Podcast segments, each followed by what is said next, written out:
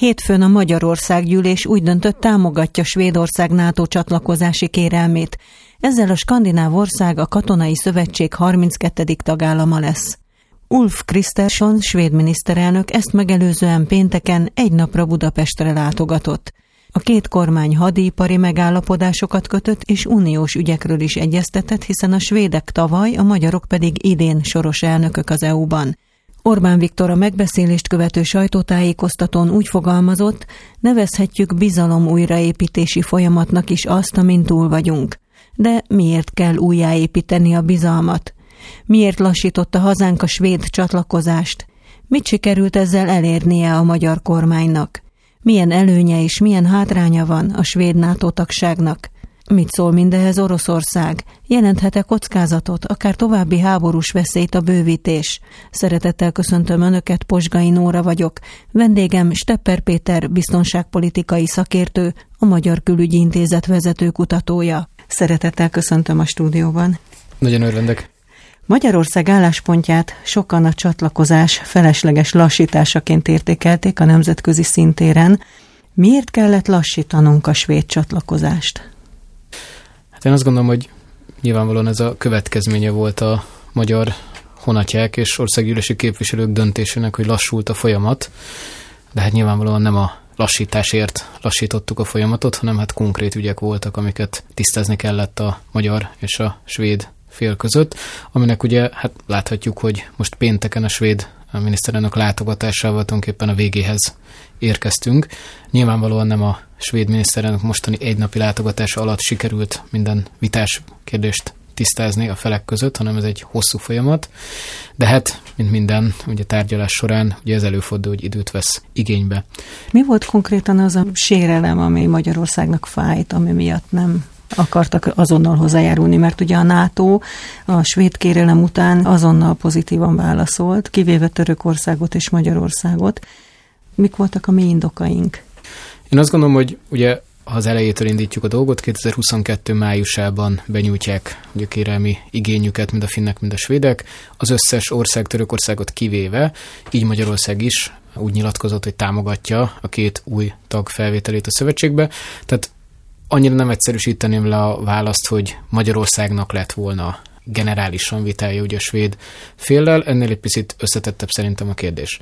Azután, hogy a magyar kormány és a magyar külpolitika támogatásáról biztosította a feleket, ugye át is ment rögtön a döntés, ugye a NATO döntéshozatali struktúráján, és már csak ugye a ratifikációs folyamat maradt hátra, tehát a nemzeti parlamenteknek ilyenkor meg kell erősíteni otthon egy záró szavazással, hogy ezt a nemzetközi egyezményt ezt beültetik a hazai jogba, ez általában egy automatizmus szokott lenni, de hát van ennek egy csomó technikai feltétele. Most, hogy más nem mondjak, utolsónak, tehát hogyha minket leszámítjuk, akkor utolsónak például Szlovákia meg Spanyolország fogadta el ugye 22. szeptemberében a ratifikációt, ennek olyan praktikus okai voltak, hogy Szlovákiában kormányválság volt, Spanyolországban nem tudom, nyaraltak.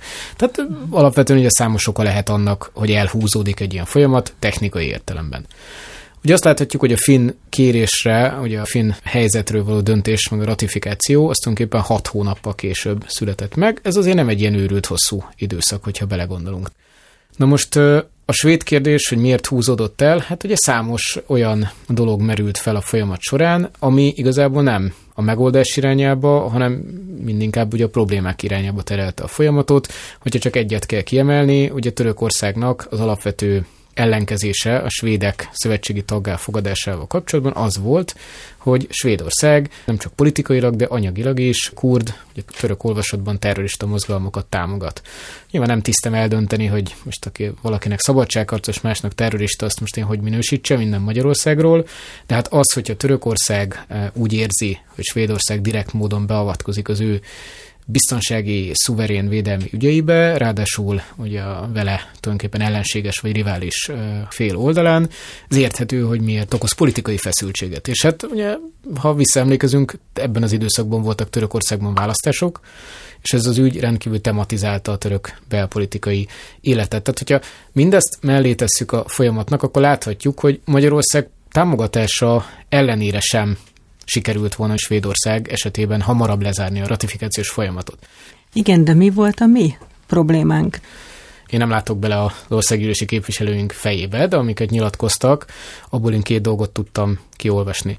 Az egyik, hogy Svédországban általánosságban nem igazán tett sokat azért a svéd kormány, hogy a Magyarországról kialakult alapvetően negatív képet, tehát a magyar társadalom, a magyar jogállam, a magyar demokrácia működéséről kialakult negatív képet valamilyen módon hát megpróbálja pozitív színben feltüntetni. Most nem arra gondolok, hogy tényszerű dolgokat kell mondjuk adott esetben átalakítani, hanem éppen, hogy a hazugságokat vagy megcáfolni, vagy adott esetben egyszerűen csak nem támogatni ezeknek a széleskörű megjelenését vagy terjedését. Ez egy olyan dolog volt, amit ugye két oldalú kapcsolatok során azért fel lehet vetni egymásnak, ugye nagyköveti szinten, aztán vagy érkezik, vagy nem érkezik ugye pozitívabb visszajelzés. Tehát, hogy ez tulajdonképpen a gesztusok szintje, vagy tulajdonképpen egy nagyon általános egymáshoz való ilyen társadalmi viszonyrendszert érintő ügy. A másik ügy, ami szerintem nagyon fontos volt, hogy ha és amennyiben van egy általánosan nem túl barátságos alapállás ugye a két fél között, akkor vajon meg lehet-e újítani egy olyan nagy jelentőségű katonai védelmi együttműködést, aminek egy rendkívül komoly jelentősége van Magyarország számára. Ugye nevezetesen itt a Gripen vadászgépek leasingjére gondolok, ami ugye mostanában járt le, vagy mostanában volt esedékes, ugye erről újabb döntést hozni. Ugye ennek egy kimenetele lehet az, hogy lezárul ez a kapcsolat, ugye a magyar tulajdonba kerülnek a korábban leasinget gépek, és ugye jövőben majd esetleg mástól vásárolunk, vagy más út irányába fordulunk, vagy adott esetben megújítjuk ezt az egyébként nagyon jól működő partnerséget, de hát itt nagyon fontos, tehát ilyen katonai kérdésekben meg aztán különösen fontos, hogy hosszú távon tudjunk bízni a másik félben. Mit sikerült elérnie a magyar kormánynak végül ezzel, hogy késleltette a svéd NATO csatlakozást? Hát amiket látunk, és amik ugye konkrétumok, egyrészt az első elutasítás után másodjára mégiscsak azt mondta a svéd vezetés, hogy hajlandó idejönni. Tehát tulajdonképpen tettek egy gesztust, igazából nem is volt teljesen érthető, hogy elsőre miért utasították el ennyire vehemensen. Tehát önmagában igazából ez azért egy talán nem teljesen elképzelhetetlen dolog, hogy két miniszterelnök ne csak Brüsszelben vagy Strasbourgban találkozzon, ahol amúgy rendszeresen is találkoznak, hanem beszorítson a naptárjába egy napot arra, hogy meglátogassa. De ebben valamiféle lenézés volt, vagy hogy nekem nem mondja meg, hogy én hogy ugráljak, vagy hova szaladgáljak el, vagy, vagy mi volt ebben a... Hát valahol érthető volt a svédek azon érvelése, ami szerint, hogyha már a magyar kormányzat annó, ugye 2022 májusában támogatásáról biztosította őket, akkor tulajdonképpen nincs miről tárgyalni. A magyar kormányzat viszont úgy volt vele, hogy természetesen nem arról, vagy azon az alapon tárgyalunk, hogy most akkor visszavonjuk el, vagy megerősítsük el a korábbi támogatásunkat, hanem egyébként akár tárgyalhatunk arról, hogy hogyan lehet elmélyíteni a baráti viszonyt a két ország között, ha már egyébként ugye szövetségesek kívánunk lenni a jövőben.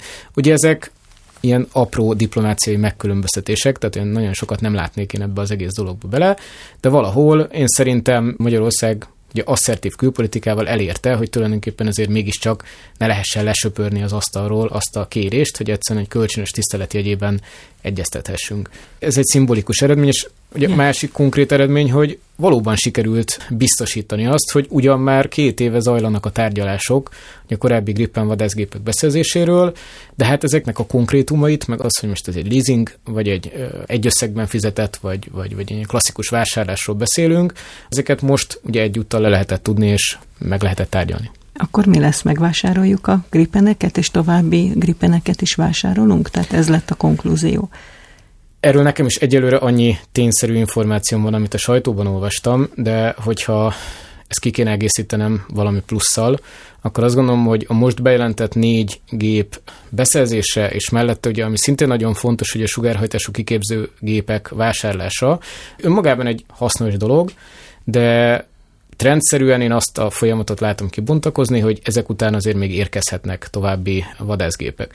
Felmerülhet a kérdés, hogy miért van szüksége Magyarországnak további vadászgépekre, hiszen ez alapvetően a vadászgép az minden honvédség esetében az egyik legdrágább tétel szokott lenni. Magyarországnak ugye két tragikus baleset miatt veszett is el konkrétan Gripen vadászgép képessége az évek során, de ugye rendelkezésre áll az a 14 gép, aminek modernizációval és ilyen olyan felújítási, meg szoftverfrissítési programokkal kitolható az életciklusa, de a további négy géppel együtt azért ez már egy értelmesebb, használhatóbb számra növekszik. Ugye a katonáknál mindent szokás századokba, ezredekbe rendezni, és nyilván ez a négy gép, ami érkezik, ez nem fog kitenni egy új repülőgép századot, ezért is gondolom, hogy leglogikusabb lépés az lenne, ha ehhez majd még a jövőben érkeznének akár további Gripen vadászgépek, és hogy miért fontos az, hogy ne csak a mostani mennyiség álljon rendelkezésre. Ugye Magyarország mindig is kitűnt a NATO-ban az elmúlt években azzal, hogy a saját légterén kívül más szövetséges államok légtérvédelmét is bizonyos rotációs rendszerben, de ellátja. Segítettük a szlovén, segítettük a szlovák szövetségeseinket ebben, illetve hát a magyar honvédség egyik korona ékszere, ugye a Baltikum légtérvédelemhez való hozzájárulás. Tehát bármennyire is akarnak minket orosz barátnak láttatni sokan, hát tényszerűen igaz, hogy, hogy a balti légtervédelem keretében számtalan harcérintkezés történt NATO kötelékben, hogy a magyar grippenek és a Baltikumba berepülő orosz repülőgépek között. Ezeket szépen mindig kiterelték a magyar pilóták a határ megfelelő oldalára. Én azt hiszem, hogy ez egy nagyon fontos hozzájárulás, Viszont, hogyha lekötjük a gépeinket egy balti misszióban, akkor értemszerűen ezek a gépek nem lesznek itthon. Most, hogyha a saját védelmünkre egyaránt ugyanannyi hangsúlyt akarunk fektetni, és továbbra is teljesíteni akarjuk ezt a balti légtérvédelmet, teljesen indokolt lehet, hogy a további gépek beszerzése. Csak nagyon röviden, milyen légkörben zajlott ez a pénteki svéd miniszterelnöki látogatás? Meg születette más döntés is a gépeken kívül. Hát egy területről lehetett hallani még tapogatózó lépéseket, vagy hát egy konkrét megállapodást, aminek ugye a kibontakozását majd akkor látjuk, hogyha lesz valami konkrét eredménye. Ugye ez a mesterséges intelligencia fejlesztésekhez, meg technikai programokhoz kötődő beruházással van összefüggésben. Ennek a részleteit még nem látjuk, azt mondják, hogy ez egy kiaknázatlan terület, ahol pont ezeknek a katonai képességeknek a szervizelése, hatékony működtetése merülhet föl, mint egy ilyen kutatási innovációs projekt. Ebben azért abszolút van ráció, és itt a svédek, ugye egy, mondhatjuk, hogy iparági vezető szerepet töltenek be, tehát minden tőlük érkező technológia transfer azt minket jelentősen erősít. Stepper Péter, a Magyar Külügyintézet vezetőkutatója. Milyen hozadéka lesz annak, hogy, hogy Svédország csatlakozik? Mi az előnye annak, hogy Svédország belépett a NATO-ba? A NATO számára is, meg akár a mi számunkra, de de így globálisan az nyilvánvaló, hogy az ő számukra az az előny, hogy jobban védve érzik magukat, félnek az orosz közelségtől, háborútól, ilyesmitől. A NATO-nak mi az előnye abból, hogy a svédek csatlakoztak? Én azt gondolom, hogy ha mérleget akarunk vonni ebből a kérdésből, akkor három különböző módon is megtehetjük ezt. Megtehetjük az alapján, hogy tényleg a svédeknek mi az előnye és mi a hátránya. Én egyáltalán nem vagyok benne biztos, hogy maga Svédország és Finnország esetében is kizárólag előnyöket lehetne felsorolni, hiszen ugye nem akkora mértékben, de valamekkora mértékben ez bizony egy hátrány számukra, hogy a korábban semlegességből fakadó előnyöket, az bizony most elveszítik. Most mire gondolok? Svédország nagy hadipari exportőr, semleges hatalomként szinte bármilyen ország számára, akár konfliktusövezetekbe, tehát tulajdonképpen válogatás nélkül eldönthette, hogy kinek exportál fegyvereket. Nyilván a katolikus emberek a fegyverek exportját alapvetően ugye nem egy keresztényi cselekedetnek tartják, de hát az üzleti világban, különösen ugye a védelmi szektorban ez egy nagyon fontos szempont, hogy lesz-e kereslet, széleskörű hát kereslet. Meg ez egy nagyon erős GDP növelő, tehát egy, egy gazdasági ág, ez a fegyveripar, tehát az ország gazdagításához hozzájárul. Ez abszolút így van, viszont onnantól kezdve, hogy NATO kompatibilesek bizonyos fegyverrendszerek, onnantól kezdve ez bizonyos értelemben egy NATO biztonsági kockázat, hogyha ezeket ugye adott esetben a NATO érdekével ellentétes országok megszerzik. Hát erre láttunk számos példát, amikor a törökök bejelentik, hogy orosz gyártású S-400-as rendszereket akarnak bevásárolni, akkor ugye rögtön az amerikaiak letiltják őket az F-35 vadászgép programról, lévén, hogy hát a kettő annyira nem kompatibilis, hát hogyha bármilyen uh, hátsókapú megoldást vagy IT kémkedési szoftvert, programot rátelepítettek ezekre a rendszerekre az oroszok, akkor ugye rögtön NATO összes titkát, vagy legalábbis ugye vonatkozó vadászgép uh, technikai részleteket ugye megszerezhetik, és hát ez az érvez ugye itt is jelen van. Tehát Svédország nyert egy piacot, bizonyos értemben, tehát a nato belüli partnerek lehet, hogy szívesebben vesznek majd ezután NATO kompatibilis svéd eszközöket, amik egyébként kiválóan működnek, sokkal olcsóbbak, tehát mondjuk a fenntartási költségeik szempontjából, mint mondjuk bizonyos amerikai alternatívák, másfelől elveszítették azokat a partnereket, akiknek korábban tudtak exportálni. Az valóban igaz, amit, amit mondott, hogy hát a NATO-nak ezt a védőernyőjét, ugye a stratégiai nukleáris fegyverek elrettentő erejét, ami az amerikaiaktól érkezik, ezt, ezt magukénak tudhatják, és ez megnyugtatja azért a svéd és a finn társadalmat.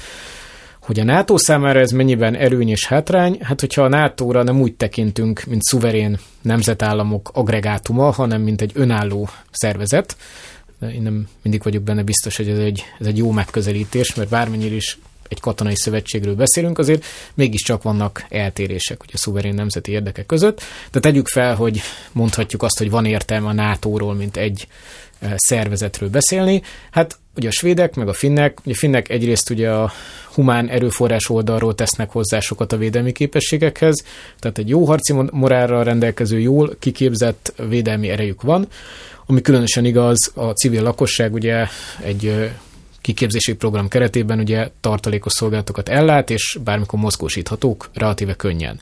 Ezt nagyon kevés európai ország mondhatja el magáról. Svédország esetében ugye a fejlett hadipar, és hát nyilván a svéd fejlett hadiparból már korábban jól bevásároló svéd fejlett modern honvédség az, ami, ami egy plusz ütőerőt jelent, tehát lehet azzal érvelni, hogy a NATO ezzel nyert.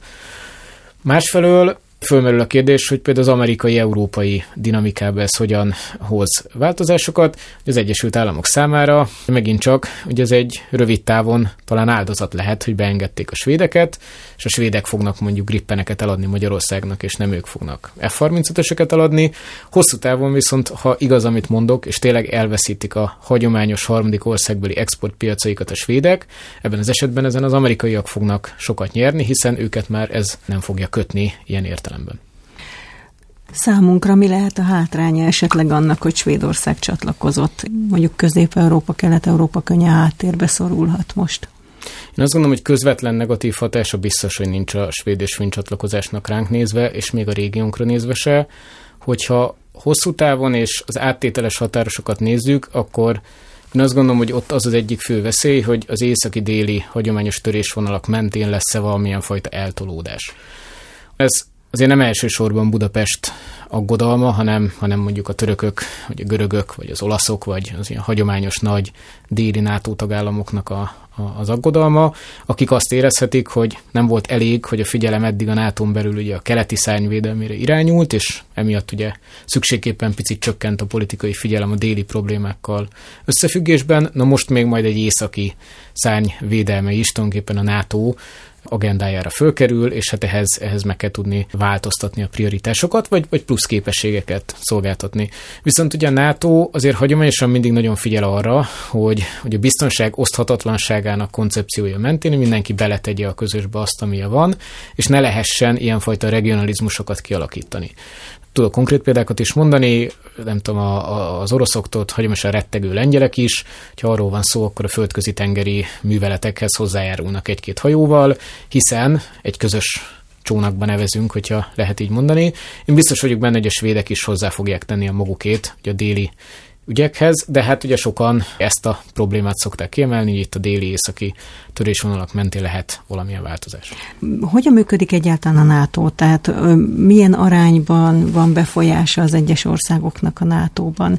GDP arányosan, haditechnikai fejlettség arányában, vagy lakosság arányosan? Tehát ezt, ezt a laikus nem nagyon látja át. Igen, a szavazás az egyértelműen ugyanolyan marad, mint eddig, tehát konszenzuális a szavazás, tehát bármilyen a legkisebb NATO ország egyetlen nem szavazata is elég ahhoz, hogy, Tehát egy ország hogy egy szavazat. A, a döntést, és nincsenek ilyen minősített meg egyéb többségi dolgok, tehát mindenkinek a beleegyezése kell a döntéshez. Tehát ilyen értemben nem változik semmi, hogy most két plusz ország beleegyezése is kell, hát kivéve akkor, hogyha pont ők blokkolnak esetleg folyamatokat, de ez azért nem valószínű a közeljövőben. Lehetséges, hogy cserébe azért, hogy mi most hozzájárulunk a NATO csatlakozásához Svédországnak, jobban fog bennünket támogatni, vagy kevésbé akadékoskodik velünk szemben Európai Uniós ügyekben, mondjuk.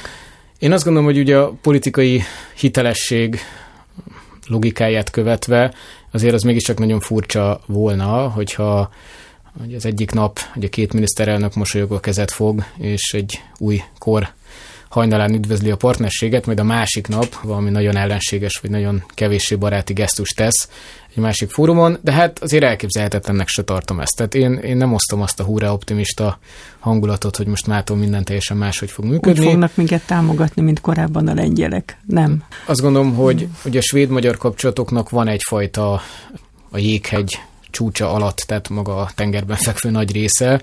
Ha tetszik, azért nem tudom, 70 ezer turista jár évente az országban, meg különböző ugye, ismert svéd márkák azért a magyar társadalom számára is fontosak, ugye az átlag mindennapi élet szempontjából, tehát most itt nem az ilyen üzleti, meg kevesek mm. által ismert cégekre gondolok, tehát hogy, hogy önmagában a népeink közötti kapcsolat nem fog hát romlani biztosan nem fog, de ami a politikai kapcsolatot illeti, hát szerintem ez mindig az aktuális politikai hangulat kontextusában fog dinamikusan alakulni.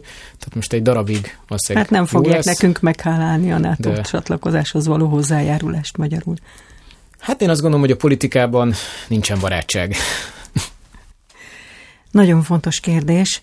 A NATO bővítéssel, ezzel az északi-keleti NATO bővítéssel még közelebb került a NATO Oroszországhoz. Tulajdonképpen elolvad az a pufferzóna, ami, ami Oroszország körül volt.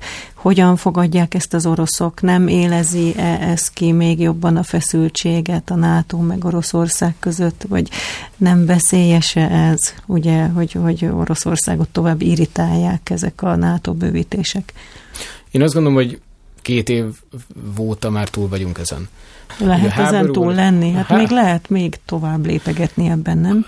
Én szerintem itt a, az arányok teljesen mások, mint régen. Tehát a háború előtti időszakban, egy békeidőszakban egy ilyen lépés, az gyakorlatilag a, mondjuk a nulláról lehet, hogy egyre vagy kettőre növelte volna a feszültséget, ezt egy ilyen skálán mérjük. Most a feszültség nulláról felugrott mondjuk 200-ra, hát most egy 200-ról 201 vagy 202 lesz, most bocsánat azért a mondva csinált szám misztikáért, de hogy, de értjük, igen. De hogy szerintem ebből a szempontból ennek kevés jelentősége van. Hogyha az orosz reakciókat nézzük, én azt gondolom, hogy relatíve mérsékelt volt, már hogy magukhoz képest. Nyilván, amikor megtörtént a bejelentés, akkor erőseket nyilatkoztak, elítélték ezt, hibáztatták az amerikaiak, nem tudom, tehát ismerjük az oroszokat, mindig tudják hibáztatni a nyugatot. De nincs benne egy kis igazság azért. Én azt gondolom, hogy nincs. Ugye a NATO egy védelmi szövetség, mindig is a nyitott kapuk politikáját hirdette, ezzel az oroszok is tisztában voltak, plusz Oroszország ugye hideg számító politikájában ugye mindig is beáraszta a nyugatnak a lépéseit. Én azt gondolom, hogy a svédeket és a finneket mindig azért, nem mindig, de az utóbbi mondjuk 10-15 évben abszolút a nyugat részének tekintették. Tehát valójában ez nem volt egy igazán hatalmas változás ugye Oroszország szempontjából. Finnország szempontjából már változás volt. Tehát ha úgy nézzük, hogy a kis finn partner eddig ugye nagyon jó kapcsolatokat ápolt Oroszországgal, és ezt tulajdonképpen teljesen lenullázta, ez nekik volt egy bizonyos értelemben fájdalmas lépés, tehát ezt meg ők áraszták be. Tehát látva a változó geopolitikai helyzetet, látva azt, hogy Oroszország teljesen leválik az európai piacokról, nyilván nem önszántából, de a finnek úgy látták, hogy ez már nem fog megváltozni, és a változó trendekhez igazodva ugye elengedik ezt a hagyományosan jó orosz baráti kapcsolatot, és helyette ugye arra eh, fókuszálnak, hogy hogy javítsák a nyugattal való kapcsolataikat. Harmadik világháborúnak a veszélyét nem hozza közelebb akkor ez a NATO bővítés? Én azt gondolom, hogy ugye a svédek és a finnek, amik azért a NATO partnerségi projektekben folyamatosan részesei voltak az együttműködésnek, egyáltalán nem eszkalálták ilyen mértékben ugye feszültséget. Persze lehetnek gócpontok, eh, ahol kirobbanhatnak konfliktusok. Ugye itt kifejezetten az Óland-szigeteknek a remilitarizációja az egy olyan aprónak tűnő, de egyébként mégiscsak nagyon fontos Ezek dolog. mik ezek az Óland-szigetek, hol vannak? Az Óland-szigeteknek a hovatartozása kapcsán egy fontos történelmi kontextus, hogy uh, ugye a térség alapvetően egy Finországhoz tartozó több ezer kisebb szigetből álló szigetcsoport összessége, és annak idején a hidegháborúban ez egy nagy szovjet sikernek volt betudható, hogy az 1940-es években kötött moszkvai egyezményben elérték a szovjetek, hogy vállalják a finnek ennek a területnek a demilitarizációját, tehát hogy az Óland szigetekre nem lehetett katonai létesítményeket telepíteni. Aztán ez alól mindenféle kisebb kedvezményeket kaptak, tehát egy-egy hadihajó ideiglenesen kiköthetett a területen, de állandó jelentős katonai jelenlétet nem lehetett biztosítani. Ugye ez egy nagy kérdés lehet itt a finnek NATO csatlakozása kapcsán, hogy a jövőben esetleg újra tárgyalják, vagy egyszerűen csak felfüggesztik-e a korábbi dokumentumnak a, a végrehajtását, vagy megmarad minden a régiben, és ugye a státuszkód fenntartó fognak majd viselkedni a NATO tervezők is ugye az Óland-szigetek kapcsán. Hogyha oda katonai erőt telepítenek a skandinávok, akkor Oroszország ott támadhat, vagy ott, ott valami komolyabb akciót is hát hajthat végre? nyilván lehetnek, de hát ugye látjuk azt, hogy Oroszország telepített ugye katonai erőt, kifejezetten ugye ezeket a földre telepített ugye a légtérben való mozgást korlátozó rendszereket a Kaliningrádi régióban, ami egy abszolút a NATO stratégiai elretentő képességét alásó fenyegetés, tehát bizonyos értelemben NATO olvasatban az oroszok kezdték ugye ezeknek a területeknek a remilitarizálását, vagy, a, vagy az előrenyomulást, tehát ilyen értelemben ez egy válaszlépésként is felfogható, de most, ha nem a rendszer szintű adókapokat nézzük, az, az biztos, hogy Finország számára ez egy fontos ügy, hogy meg kell védenie katonai eszközzel az Óland-szigeteket, vagy ugye a korábbi status quo érvényben maradhat. Ha csak egy mondatban kell összefoglalni, akkor ez a svéd és finn csatlakozás, ez tulajdonképpen pozitív Ön hogy látja biztonságpolitikai szempontból, kapcsolataink szempontjából mindenképpen pozitív? Én azt gondolom, hogy a pozitívuma, pláne ahogy végbe ment a folyamat, az mindenképpen két dolog. Egyrészt a nyilvánvaló, két kompetens, a NATO harcértékéhez hozzájáruló, és megbízható szövetséges kerül be a NATO-ba. Ez a nyilvánvaló pozitívum. A másik pozitívum, hogy annak dacára, hogy ennek persze örülünk, mégsem egy automatizmus révén történt meg ez a folyamat, és nem egy-két hónap alatt gyakorlatilag kapkodva, és a potenciális későbbi visszájukat a szőnyeg alá söpörve ment végbe ez a folyamat, hanem sikerült azokat a vitás kérdéseket már előre letárgyalni, amik remélhetőleg emiatt ugye nem fognak újra felszére törni. Itt nem elsősorban Magyarországra, hanem sokkal inkább itt a török-svéd viszályra gondolok, hogy ez borzasztó lett volna, hogyha a nato belül amúgy is mindig egy picit megosztó szerepet betöltő Törökország már egy későbbi időszakban feszítette volna állandóan szét a szövetséget a problémáival. Ugye ez kifejezetten tudja rombolni kifelé a NATO-nak a hitelességét.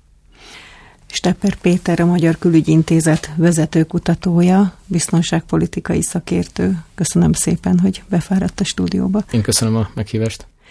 Kedves hallgatóink, ez volt a Kerengő külpolitikai beszélgetések. Munkatársam Bixa Levente hangmester nevében is köszönöm megtisztelő figyelmüket, a szerkesztőt Posgai Nórát hallották.